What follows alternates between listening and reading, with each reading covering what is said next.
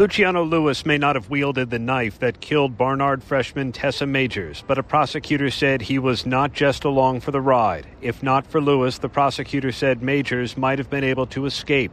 The judge sentenced Lewis to the maximum nine years to life in prison after he pleaded guilty to second degree murder, a murder that the judge said tore at the fabric of the entire city and beyond. Aaron Katersky, ABC News at Manhattan Criminal Court.